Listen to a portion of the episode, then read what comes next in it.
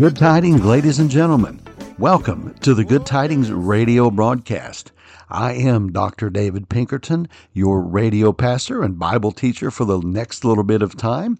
And here we are on WXAN Radio out of Ava, Illinois. It is Saturday, the 17th day of February in the year of our Lord Jesus, 2024. And we're thankful today that you're tuned in. As like always, we want you to pray for Brother Danny and WXAN Radio. I want you to support them prayerfully, faithfully, and financially. And we're glad that you've listened and taken time out of your day to share with us on the Good Tidings Radio broadcast. It seems like winter's flying by. And I'm okay with that, but I hope that you're keeping your eyes on the Lord, focused on Jesus Christ and bringing Him glory and honor and serving Him in some form or fashion as His will is dictated for you. Now, today, like always, we want you to get your Bible open. We're going to go to several passages of Scripture and talk to you here in a few minutes, do a little Bible preaching and teaching. Along the line of the theme of an upcoming holiday, which we'll recognize on this coming Monday. It's a federal holiday, and most states recognize it as well, if not all now, and that is President's Day. So we're going to be teaching along that line today, and we're glad that you're with us. We want you to know we're praying for you, and we are honored that you are praying for us and ask that you continue to pray for the Pinkerton family. David, Dorinda, and Brett are doing well. And we're grateful that we can report that to you today. It's all because of your prayers and your kindness and just the fact that we're sharing this time together for the Lord Jesus. And our intention behind the Good Tidings radio broadcast, like always, is to evangelize the lost. It is to encourage, exhort the brethren, strengthen the brethren, and so much the more. And as you listen to WXAN Radio, you all know that it's some of the best Christian music on this side of heaven. So thank you for tuning in to WXAN today, 103.9 FM on your FM dial in the region, or WXANradio.com. And when the page pulls up, click on the Listen Live button. So we hope that you'll share that with a friend. All right, today I want to promote my dear friend again down at Tanny's Grill and Chill. Folks, if you haven't been there yet, please go. Go down to Golconda, Illinois, right across from the courthouse, the Pope County Courthouse. You're going to find Tanny's Grill and Chill. It is some of the best food. It's absolutely just a wonderful place to take time to go in to relax in a warm environment and just find really good portion sizes of food, just good old simple food, cafe, good, wholesome, down-home kind of food and cooking. And the prices are very fair, and it's just a warm place. I know Tanny will greet you with a smile. Her staff will as well. But you can find Tanny's Grill and Chill right across from the Pope County Courthouse in Golconda. That's on 319 East Main Street in Golconda. She's open on Monday mornings from 10:30 to 7 p.m. She is closed on Tuesdays. Wednesday, she's open from 10:30 in the morning to 7 p.m. Thursday, she's open from 10:30 in the morning until 7 p.m. Fridays, she's open from 8 a.m. to 8 p.m. And Saturday, she's open from 8 a.m. to 8 p.m. Sundays, from 9 a.m. to 3 p.m. Now, for this particular through the month of February, I want to remind you, she's got a little incentive going. If you come down and you pay for your meal with cash, okay? If you pay for your meal with cash through the month of February, you get 10% off of your ticket. So remember that. If you pay for cash through the month of February for your meal, you'll get 10% off. So go check it out. It'll be worth the drive. It'll do you good to go down and see scenic Pope County and Tanny's Grill and Chill. All right, I do want you to open your Bibles this morning to an Old Testament book. It's an Old Testament book called Micah, Micah chapter number 3. And we're going to speak along the line today of the President's Day. So President's Day is coming up on us here before long. And actually, it's going to be Monday. And do most of you know what President's Day is? I think the name has changed over the years, but let me share with you what President's Day is. President's Day is an official holiday. It used to be called Washington's birthday. It's at the federal government level.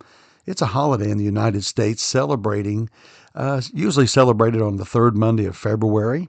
It's often celebrated to honor all those who served as presidents of the United States, and since 1879 has been the federal holiday honoring founding father George Washington, who led the Continental Army to victory in the American Revolutionary War. He also presided over the Constitutional Convention of 1787 and was also George Washington, the first United States president. So it's an official holiday recognized by most states in the Union as well. So with President's Day in mind, I want us to be thinking along the line of America, and we have a pending presidential election this year in November, okay? And it's very vitally important that Christian people be informed and prayerfully in tune to what God's will is for this country, and that you vote in this presidential election. It's very important. All elections are important, obviously. This one is a very important. I believe America's at a crisis road when it comes to the president of the United States. So we're going to look along that line today. In Micah chapter number 3, Micah's been telling the nation of Israel, they've sinned against God, okay? And Micah, the prophet, is concerned about something. He wants his nation, in Micah chapter number 3, to know that the God they serve is not only a God of love, mercy, and grace, but he's also a God of judgment. And though God would rather bless than demonstrate his love and continue to extend his grace and mercy, there does come a time where he does pronounce judgment. So, folks, eventually God will give a nation or an individual what they're demanding. It happened in Noah's time. It happened with Sodom and Gomorrah. And it even happens to God's people today, the nation of Israel. God's going to judge them as well.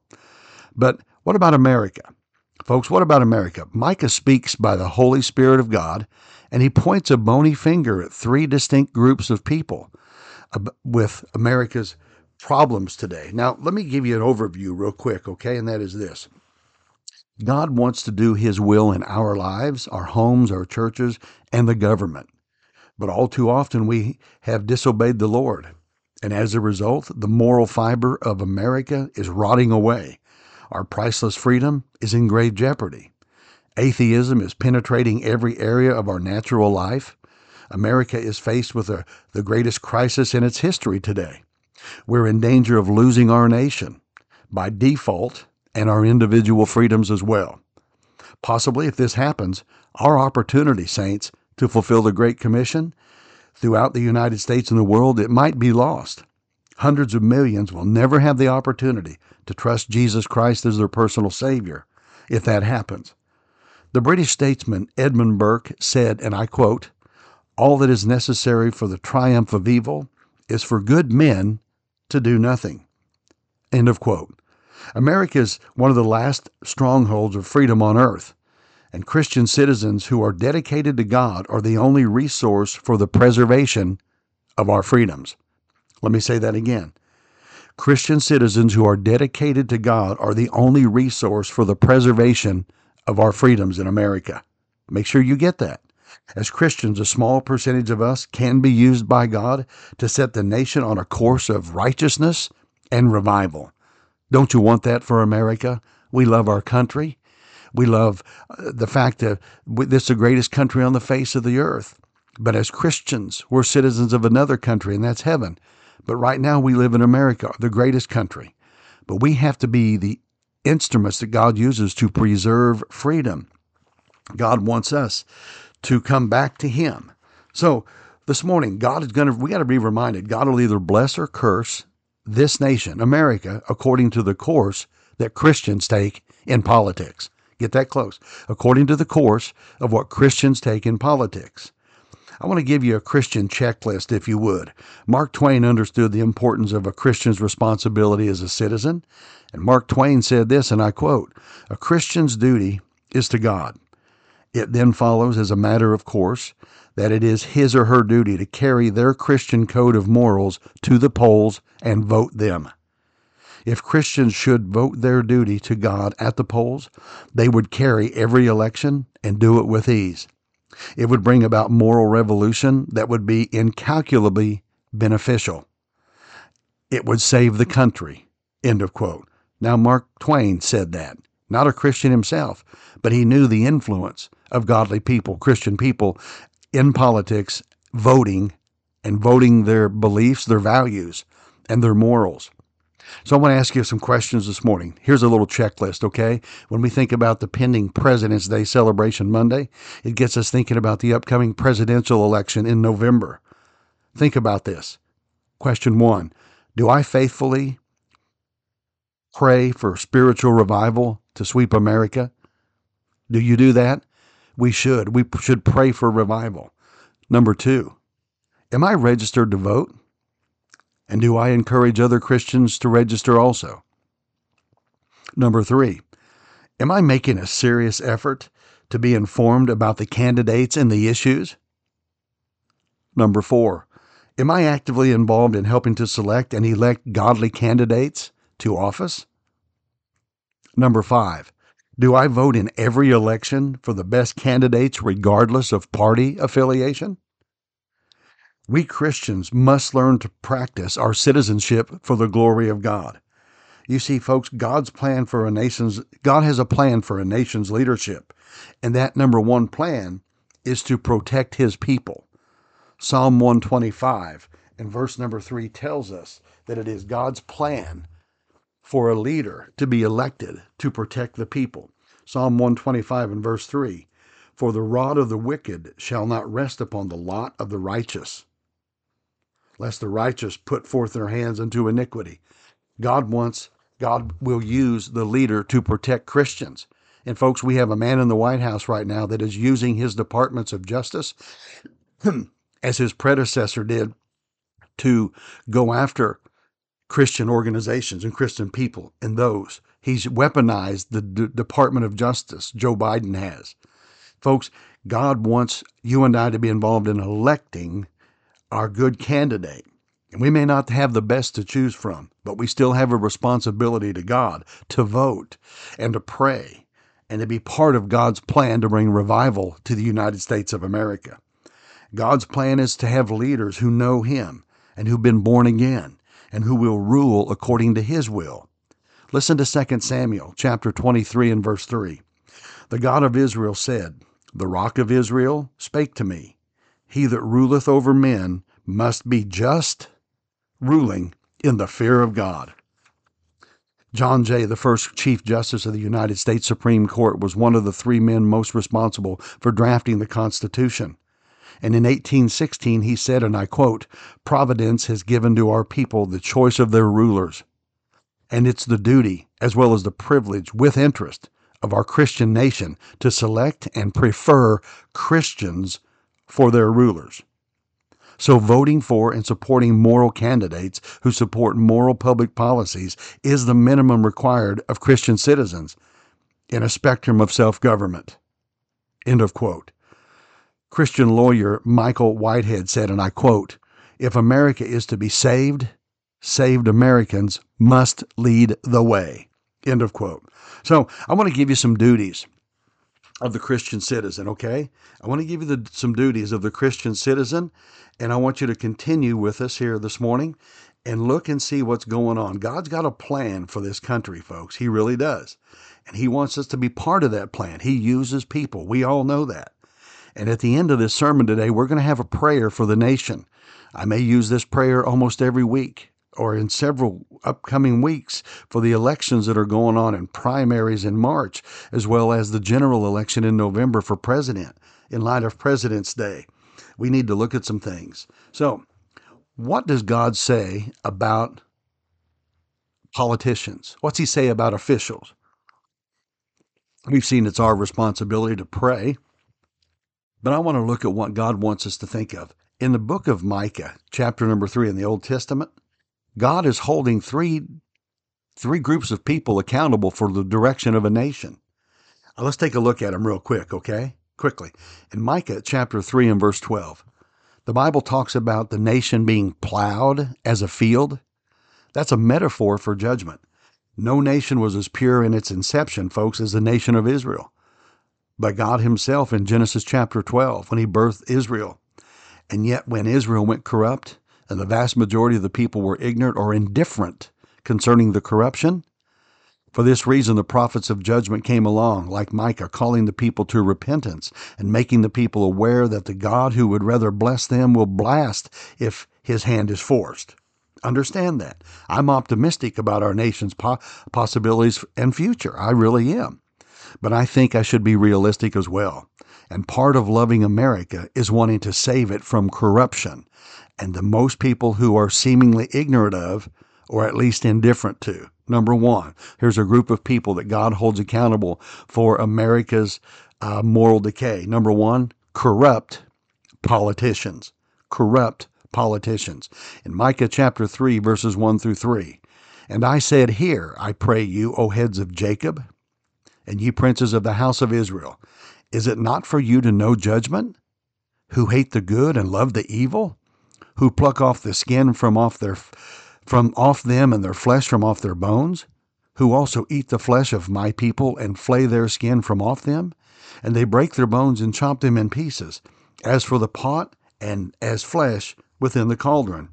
Now, ladies and gentlemen, God's got 6 requirements that he puts for presidents and for government leaders. God has 6 requirements.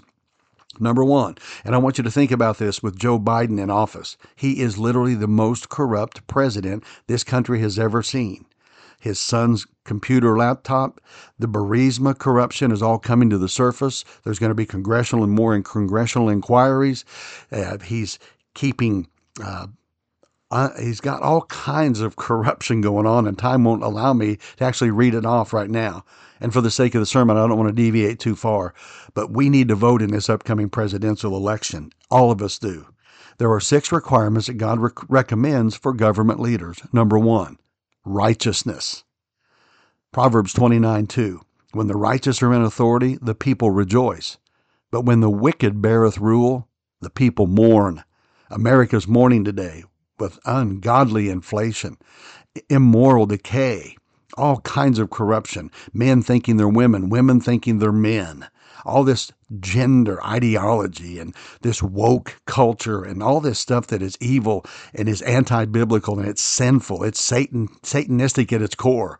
It's not God's plan. God wants politicians to be righteous. Proverbs 16:12. "It is an abomination to kings," we would call presidents, "to commit wickedness, for the throne is established by righteousness." Why is it that today we look for personality when we vote for a president, or we look for skill, or we look for credentials? Why don't we look to morality? Joe Biden is the most corrupt president this country has ever seen, and you should be involved in voting him out and praying him out. Evidence is being shown on a daily basis almost. So God holds a standard for presidents. That's righteousness, number one. The second one is wisdom. "I, wisdom, dwell with prudence and find out knowledge of witty inventions. For me, kings reign and princes decree justice. By me, princes rule and nobles, even all the judges of the earth." Proverbs chapter 8, verses 12 through 16. The third standard God has for presidents. In light of President's Day coming up Monday, we're looking at what does God require of presidents, people who run for office and want to hold the presidential office. Number three, the third standard is absolute honesty. I don't know if we get that, but it's still God's standard. I doubt that we get that with either one of the candidates. "But excellent speech becometh not a fool, much less do lying lips in a prince." Proverbs 17 and verse 7. Folks, leaders and liars are not the same thing. Joe Biden is a liar. Most politicians are liars. I get that. But God wants a standard. And between who you have to pick for, who's honest. He wants absolute honesty. Number four, separation from bad influences. "Take away the dross from the silver, and there shall come forth a vessel for the finer. Take away the wicked from before the king, and his throne shall be established in righteousness."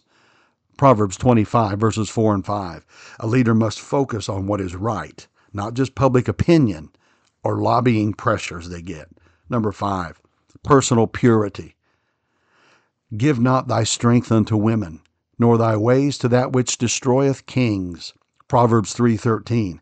"If a man will not honor his marriage vows, What's he going to do with those piddly little vows he takes of the public trust?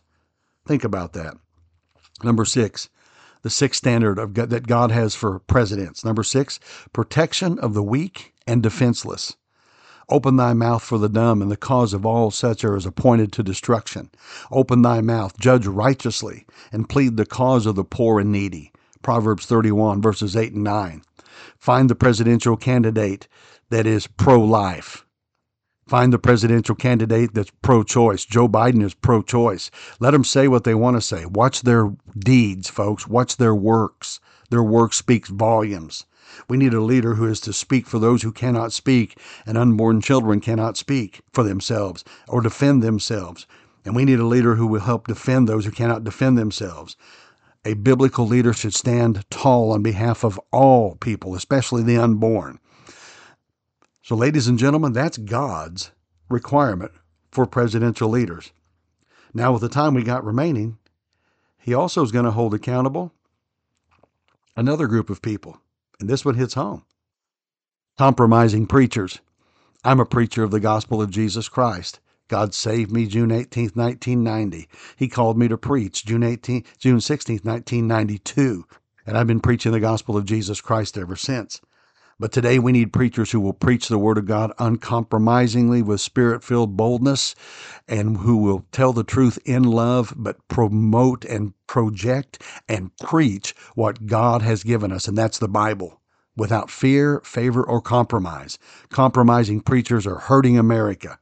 Thus saith the Lord concerning the prophets that make my people err, that bite with their teeth and cry, peace, and he that putteth not into their words, they even prepare war against him. Micah chapter 3 and verse 5. Preachers should be preaching peace, but they also should be preaching of coming judgment if repentance doesn't take place. God will judge America if we, as God's people, don't confess our sins. 2 Chronicles 7:14, if my people which are called by my name shall humble themselves and pray and seek my face and turn from their wicked ways, our wicked ways, then will I hear from heaven. I will forgive their sin and I will heal their land. We must preach the truth at all times, no matter what the cost. It is vital that we preachers practice what we preach and live the life of godliness. It's imperative that we do. And we're not perfect. Jesus is. We need to point people to Christ. Jesus Christ died on the cross of Calvary and shed his blood in our place as a sacrificial lamb vicariously. He took all of our sins in his own body on the tree. God took every sin you've ever committed and put them on Jesus, punished him in your place. Jesus shed his blood in your place. Jesus died. He was buried in the tomb and resurrected the third day. And your only hope of salvation is coming to Christ by faith and trusting him and him alone as your personal Savior. All men are sinners, all have sinned and come short of the glory of God. There is none righteous, no, not one. And we must stand before God one day. We are going to have to stand with our sins forgiven. God always, always pays a debt, for there's always a debt paid because of sin. And we owe a sin debt before God. Jesus paid that sin debt. And if you will believe on him and trust him by faith as Savior, God will save you. Would you like to call upon Christ to save you now? Follow me in this simple prayer, recognizing you're a sinner, admitting that, believing you have no hope of heaven, but also believing, as the Bible said, that God sent his Son into the world, not to condemn the world, but the world through him might be saved. Would you like to be saved? Follow Christ in this prayer. Jesus, please forgive me of all of my sins. Come into my heart and save me. I'm trusting you and you alone to take me to heaven. Amen. Ladies and gentlemen, when you do that, call on Christ, you are born again. John chapter 3. Now, here's what I want to do because of time. Time is escaping me. It's very important that we do something. I want to offer a prayer for our country, okay? I want to offer a prayer for America, and I want you to be part of this. It's important, okay? So let's offer a prayer for America together, and let's ask God to do what only he can do, okay? Here we go. Let's pray together for revival in America, and pray that you will vote for, get informed on a candidate you're voting for, and pray about the upcoming presidential election in light of President's Day Monday. That's a reminder. We should pray for the direction of God for the leader of this country. Let's pray for America together.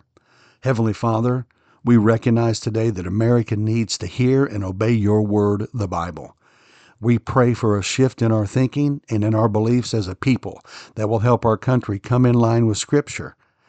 And may we enjoy the blessings that come with walking in the law of the Lord, keeping your testimonies, and seeking you with our whole heart. We pray for our country, asking that you will be glorified by the choices that are made by our leaders, and that you will be honored by the way we live before you. We pray that you will soften the hearts of Americans to be sensitive to the provocation of the Holy Spirit, so that our citizens will be led to personal encounter with Jesus Christ and be born again. We pray that you will embolden your church to proclaim the gospel and to speak the truth in love, so that the light of the gospel of Jesus Christ will not be hid. We thank you for your grace and protection. We pray for those who serve in our government. Father, please help our legislators to make tough decisions regarding our economy, national security, border protection, moral and civil issues that come before them. Help them to be careful to carefully approach any new legislation with sound discernment and consideration for the impact of such laws on our national character. Guide and influence our judges from the Supreme Court all the way down to local magistrates, that their rulings will reflect your perfect will.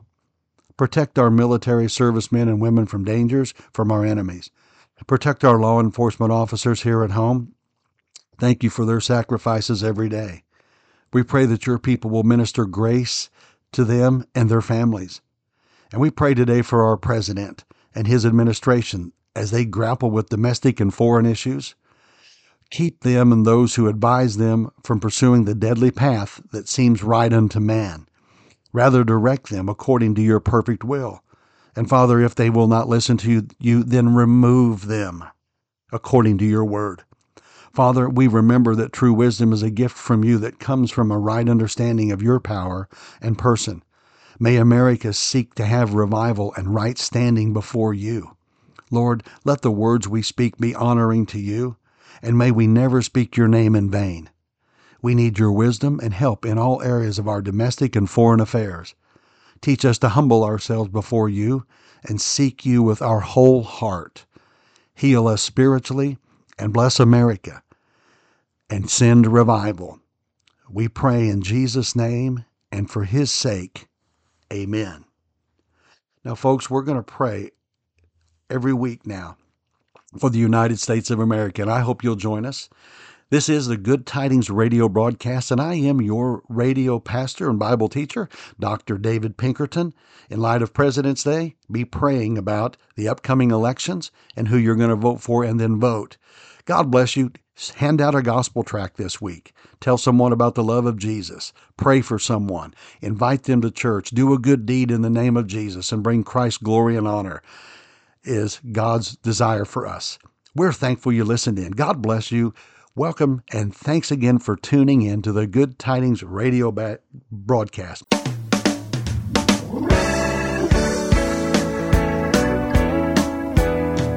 I bring you good tidings of great joy. Oh, yes.